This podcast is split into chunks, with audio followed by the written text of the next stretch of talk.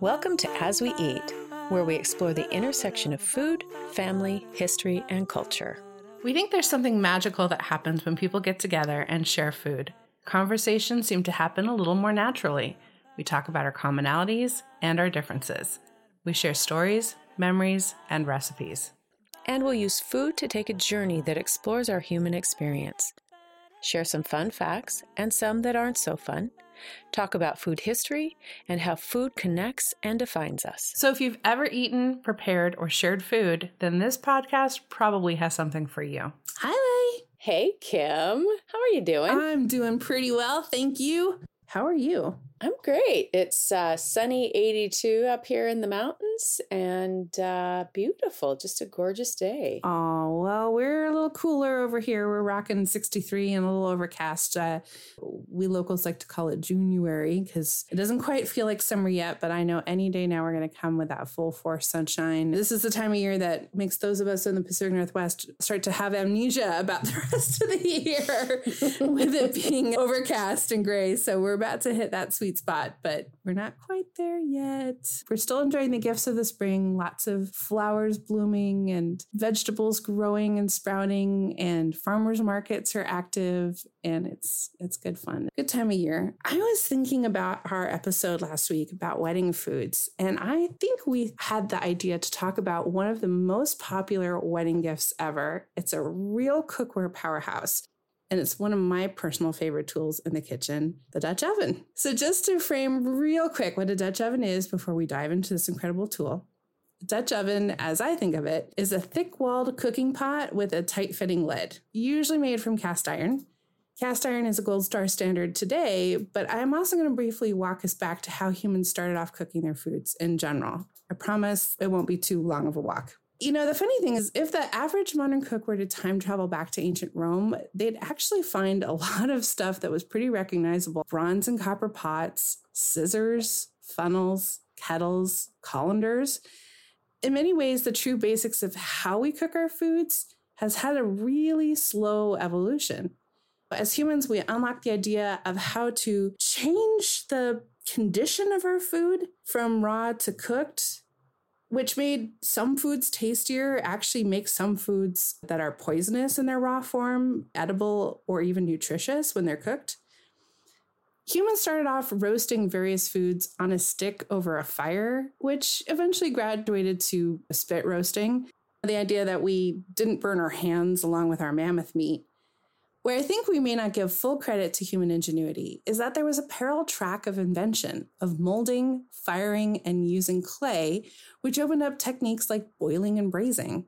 So instead of having all the yummy juices running off of your meat into the fire, we were able to capture that into the flavor of our foods when they were cooked in a vessel over fire. In the 1960s, an archaeological site in Turkey unveiled an unparalleled cache of kitchen pottery belonging to a Neolithic community that included all manners of bowls, all purpose utensils, drinking cups, and even a food warmer, all made out of clay. By the Greek and Roman eras of antiquity, metals and metal alloys like gold, silver, copper, and bronze came into the kitchen along with glass. And the hardships of the Middle Ages caused humans to have to band together around communal hearths and tables. So, communal stew might be served from a metal cauldron with dozens of previous meals adding flavor, much like the mother cassoulet that we talked about in our casseroles episode. And if the cauldron sprang a leak, which was, you know, going to happen at some point, it could easily be patched with another bit of metal. And in this way, these things survive just centuries. Brass was the preferred metal for cookware largely through the late 17th century when European producers started experimenting with ways to use less expensive metal alloys. I will not be going into the weeds about iron making, but suffice it to say that cast iron pots emerged in the United States, actually, America, in 1696 when the Saugus Ironworks near Lynn, Massachusetts produced its first cookpot, now known as the Saugus pot. The Saugus pot is only 4.5 inches in diameter and three pounds, so it's relatively small, but it represented a monumental shift in self sufficiency for a young colony. Up to that point, metalware came to America from Western Europe, specifically for American colonists, mostly from England. So the Saugus pot represents a culmination of materials, production knowledge, and real need that further fueled an ultimate desire to be independent from Great Britain. According to the American Foundry Society, quote, the 1750 Iron Act made it illegal for colonists to build rolling or slitting mills, trip hammers, and furnaces used to produce nails, wrought iron, and steel. The Iron Act also discouraged production of iron goods that had been made with this equipment in the colonies. The law meant that colonists would have to purchase finished iron goods at a much higher cost from Great Britain. End quote. So let's just take a beat to appreciate this moment because even though it's a very technical and esoteric point, this was a monumental point in American history. So, to rephrase, up to this point, production is happening in Great Britain.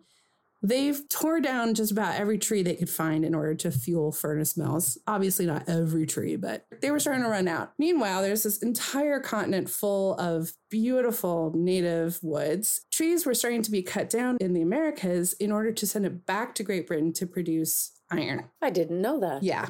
In this country, we had all these really rich deposits of ore and coke and trees. And so instead of shipping all that across the seas, which could take months to get from America to Britain, if it even arrived at all, some folks figured, let's just start making stuff at the source. Milling companies sent production specialists here to establish mills so that production could happen faster. But Great Britain didn't want the American colonists to have this. They didn't want that to happen because that would have made us self sufficient. So that's what that 1750 rule is all about. It's about no, you're not allowed to make anything because we want you to have to rely on us for this. And by being able to do that for ourselves was part of our American Revolution, especially when our mother country was like, no, we don't want you to do that. So a revolution hinging on this tiny little cookware pot. Up till now, what I've been describing really is basic bare cast iron. And I think most chefs and cooks have a handle on how great it is for high temperature cooking, from searing and frying to braising, long cooking stews. But I think that when we talk about modern Dutch ovens in particular, we might have something in mind from perhaps Le Creuset, Staub, or Lodge that actually has a vitreous enamel glaze that prevents rusting and eliminates the need to consistently season the metal. And now at this point in my research, I got bored. so I'm going to wrap up the technology so that we can talk about food and how one pot can launch a thousand meals. Lay, what do you want to talk about? It's so interesting that you talk about this innovation of the American colonists. To jump back to so many of our past episodes, we've talked about food and ingredient symbolism and how when those foods or ingredients were ingested, they were viewed to have this power to impart specific qualities on the eater. When I was researching Dutch ovens, the thing that really struck me was how many articles and references describe the Dutch oven not necessarily based based on its physical characteristics, but on the way that it almost defined the characteristics of a people that employed it. And this was especially true when it came to its use in North America. And I, again, I want to be clear that the Dutch ovens that I'm talking about are those raw cast iron Dutch ovens, the ones that don't have the enamel or the special finishes on them. Some of the phrases and descriptions that I came across were decidedly American, sturdy and versatile, cut out for life on the road, wow. durable, and indispensable. They seemed to become almost emblematic of this hardiness and fortitude that was demonstrated in early American colonists, the westward moving settlers, the fortune seeking 49ers, and the cattle driving cowboys. And to root this concept of the Dutch oven being America's cooking vessel even further, there were a couple of stories that I ran across that involved American icons. And whether they're true or they're folktale, I can't be certain. But the fact that the stories live on gives credence to the importance of the messages of both of these stories. So the first story revolves around Paul Revere, that American industrialist and metalsmith who took the historic midnight ride it's posited that he was responsible for the innovation of adding the lip to the lid that keeps the coals and ashes from falling into the pot. Again, I wasn't able to find any primary sources that substantiated this, but in many Dutch oven circles and societies, this story is repeated and held in pretty high esteem. Now, the fact is that the change did happen here in the United States or in America. And the change happened not long after the introduction of the Dutch oven. The first recorded documentation of the Dutch oven was in the late 1700s, what was being called the Dutch oven. Mm-hmm. And it was as if these independent seeking Americans were reinventing this kitchen staple because iron cooking vessels have been used, well, since the Iron Age. Mm-hmm. But they were changing it and reinventing it to fit their culture, this new lifestyle in the colonies. And back to your point about trying to identify mm-hmm. your society in something that you were producing. Yeah just as a quick aside, thinking too about that contrast of that Bronze Age idea of living in community where the hearth was the center, but this new American North American life where you perhaps didn't stay in one place. There was an entire country, entire continent to explore. And you couldn't just ride back at the end of the day to your cauldron to get your helping of stew. You needed to have the stew go with you. And right. so, American ingenuity, as far as how do we change up this vessel, that is a critical part of our lives. Clearly, we didn't go away from the idea of a big pot over the fire, but it became perhaps a smaller pot to be set in coals. Yeah. And the second story actually relates to that exploration, and it involves two American icons, Meriwether Lewis and William Clark. So, on their expedition to survey the Missouri and Columbia rivers across the newly acquired Louisiana territory, they would leave or trade much of their gear that they didn't need any longer along the way. Upon their return, it said that the only manufactured products that they retained were guns and Dutch ovens. Wow. Right? Again, there's this correlation between this rough and rugged life in America and this cooking vessel that helped to fortify and strengthen the people that were using it. Yeah, because we think about what we cook in them, and it, it's fascinating because it's such a wide, wide variety of things. It's such a versatile tool. You've got your beans, which I think of as being fairly synonymous with the American West. Cornbread or stew, just about anything you can imagine eating can be made in a Dutch oven. Yeah. And, you know, they also held a social, if not financial value within the household to the point that many 18th and 19th century wills actually included the disposition of cast iron collections in them. According to John Ragsdale in his book Dutch Ovens Chronicled, Mary Ball Washington, who was George Washington's mom, specified in her will, dated May 20th, 1788, that one half of her iron kitchen furniture should go to her grandson, Fielding Lewis, and the other half to Betty Carter, a granddaughter. Oh. The bequest included ovens, several Dutch. Wow. And you know, I also saw this in more contemporary articles, people talking about specific piece of cast iron that had been passed down from grandmother to mother and then coveted by them, the next generation. So it wasn't just within the 17th, 18th, 19th no. century. It still happens today that these pieces are really valued by the people who understand what they are Absolutely. You know, that's even true in my own family. I have a smaller piece, but it's a Le Creuset Dutch oven that when my parents downsized, they were moving to Florida. And so I think they were perhaps foreseeing not so many of the heavier, more substantial meals. So I, I took it in and it's something I remember from my childhood being in the kitchen. I think it must have been a wedding present to them. Go mm. figure. Mm. This thing is still sound. It's 40 something years old and nothing wrong with it. It's weathered the test of time. And you know, the other thing, and we talked about this just a little bit, the other thing that I love is that there is this symbiotic relationship between the owner and the vessel itself. Yes. Because in order for the vessel to perform at its peak, the owner of the pan has to maintain the cooking surface, as you had mentioned, which means that you initially have to season it to create this carbonized surface that renders it yeah. non-stick. And then after that, you need to condition it after every single use. And generally, this means rubbing a coating of oil over the surface so that it doesn't rust. And you never, ever use soap on your cast iron. Now, enamel's different, but cast iron you never use soap on. And if you know someone who has a cast iron Dutch oven, you know that they are the only ones to wash it, dry it, and condition it. If you help out with the dishes, that's one dish that's left to the owner. Absolutely. And for the vessel, it provides its user with the environment of a fairly consistent heat. And we've talked about the versatility of so many cooking methods frying, braising, baking, sauteing, fricasseing. Mm-hmm. You can use it on electric heat, gas heat, induction heat, the fire, indoors, outdoors. And it also imparts iron into your diet, especially if you cook acidic foods in it. Yum.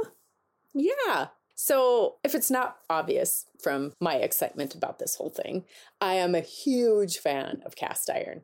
Almost all of my cookware is cast iron. I do have some of the newfangled enameled versions as well as the OG versions of cast iron, and I use them daily. And I'd like to think that they say that I'm a strong, they're pretty heavy, versatile, indispensable kind of gal. I would agree with that assessment. You know, in addition to my heritage pot that I've gotten from my parents, I have, and I have no idea how it ended up in my collection, but for literal decades, it's been one of my absolute favorite tools to use. It is actually the flame color that we think of with Le Creuset, which is meant to actually mimic a crucible, the, the fire of a crucible. I love my Dutch oven. I use it a lot, almost every day, if not every day. But I have a hard time finding a space for it in the kitchen. So it either lives on my stove top. I have an open cabinet. I've got a special spot for it there. Like it moves around my kitchen. My modern kitchen does not actually accommodate the way that I cook. And if I were to remodel my kitchen, which I've started thinking about a lot more often, I would absolutely take into account how the tools that I use, where I want them to be, how accessible are they really, and I just wish we had more thought that goes into kitchen designs about how people cook. And I know we've got this perception of the, the professional chef's kitchen that goes into like new home models that are ridiculous. Like the cupboards are too shallow, they're in weird spots, like drawers just not quite where you would keep things that, that are adjacent to your stove that would be different if it was adjacent to your refrigerator. And that's a whole other tangent. But You know, it's interesting that you talk about that because we haven't talked a lot, maybe in a couple of episodes, about the fact that my husband and I sold our house, which had a kitchen that was literally designed around the way that we cooked and all of the cast iron that we have. So we've sold the house and we're building out a van. And we have designed that van specifically for the way that we cook and specifically to house the pieces of cast iron that we will be bringing. And I have conceded to not having actual porcelain glass Mhm. dinnerware so that I can have the cast iron. mm-hmm. after a while, those pieces are family. They are. We have our favorites. We we know their hot spots and their cold spots.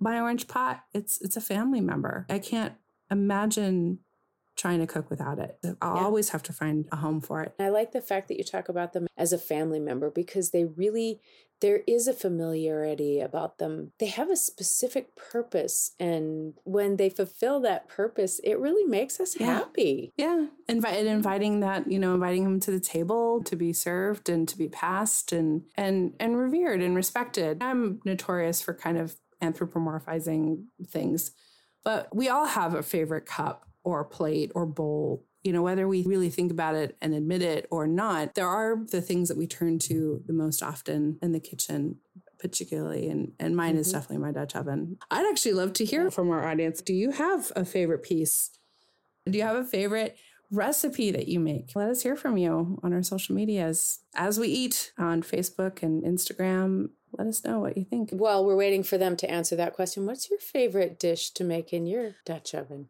It's biryani. I have Mm. the, the most beautiful, visceral memory of making biryani with my dad.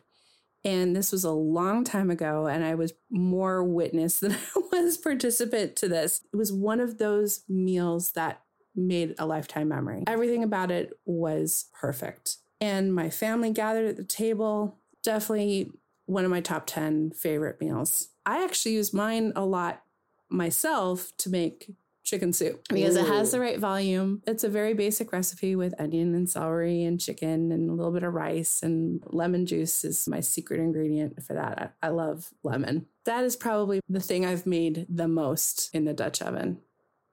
How about you, Lay? What's your favorite? I, I, think it, it depends completely on which Dutch oven I'm using. For my enameled Dutch oven, it's probably green Thai oh. curry. I just love the way that it cooks the curry. I love the way that the curry looks inside mm-hmm. the pot mm-hmm. itself. And then the outdoor Dutch oven probably would have to be some kind of a fruit mm. cobbler, depending upon what fruit is in season. There's almost this treasure kind of hunt yeah. with it, right? When you're cooking with it outdoors and you have the coals that are sitting on top of it and you're just timing and waiting and timing and waiting and you pull it off and you just see it under there with that golden mm. crust and the bubbles yes. coming up from the fruit. Ugh, yeah, so I think those two things are probably my favorite things to cook it's, in a Dutch It's like oven. a magic trick that you create mm. and yet you don't because there's some alchemy there's obviously the alchemy and the chemistry of cooking that happens and we are a participant to the magic trick obviously we're the ones who set we were setting it up. Right. But while things are cooking, they're doing their own thing. And I just feel like on one hand, it's just a tiny bit out of our control. Alchemy is the only thing I can think of. And just sort of this magic trick of yeah. flavors coming together and things crisping or softening at the same time. You get the, the golden crust, but then your fruit is soft and juicy and sugary. And it's how can you have these two things in the same dish at the same time? It seems so improbable, but it's there. Mm. Oh my God, I'm so hungry I'm thinking that I am seeing some kind of a fruit cobbler in my future oh, tonight. That sounds amazing. Yesterday, I went to my farmer's market and I got some fresh fava beans that are so mm. tender. They're fantastic. And some garlic scape and some new potatoes. And so I'm thinking, since it's a cool day here, I might go for a little light spring stew. And that sounds amazing. Yeah. And some cornbread. I'll, I'm going to break out the cast iron pan and do some cornbread to go with that. So I'm reminded that good materials make for good meals. And so in our next episode, we're going to cover a very popular food that also makes for a great meal, and that is beer. Can't wait. I can't wait either. It's going to be a tasty episode. For more information about today's episode, check out our website at asweeat.com. Follow us on Instagram at asweeat and join our new As We Eat community on Facebook. And so you don't miss an episode, subscribe wherever you listen to your favorite podcasts. It would make us super happy if you would share this with a friend and review it and rate it. Five stars, please. And one more thing we'll be publishing the As We Eat Journal, a companion publication to the podcast. We'll take you behind the scenes, dig deeper into food lore and history, share recipes and amazing photos, and so much more. Make sure to sign up on the website for updates. Oh, and one more thing. We also have a Patreon page where you can support us by becoming a patron. We've created an exclusive podcast for our patrons called Recipe Box Roulette. We think you're really going to love it.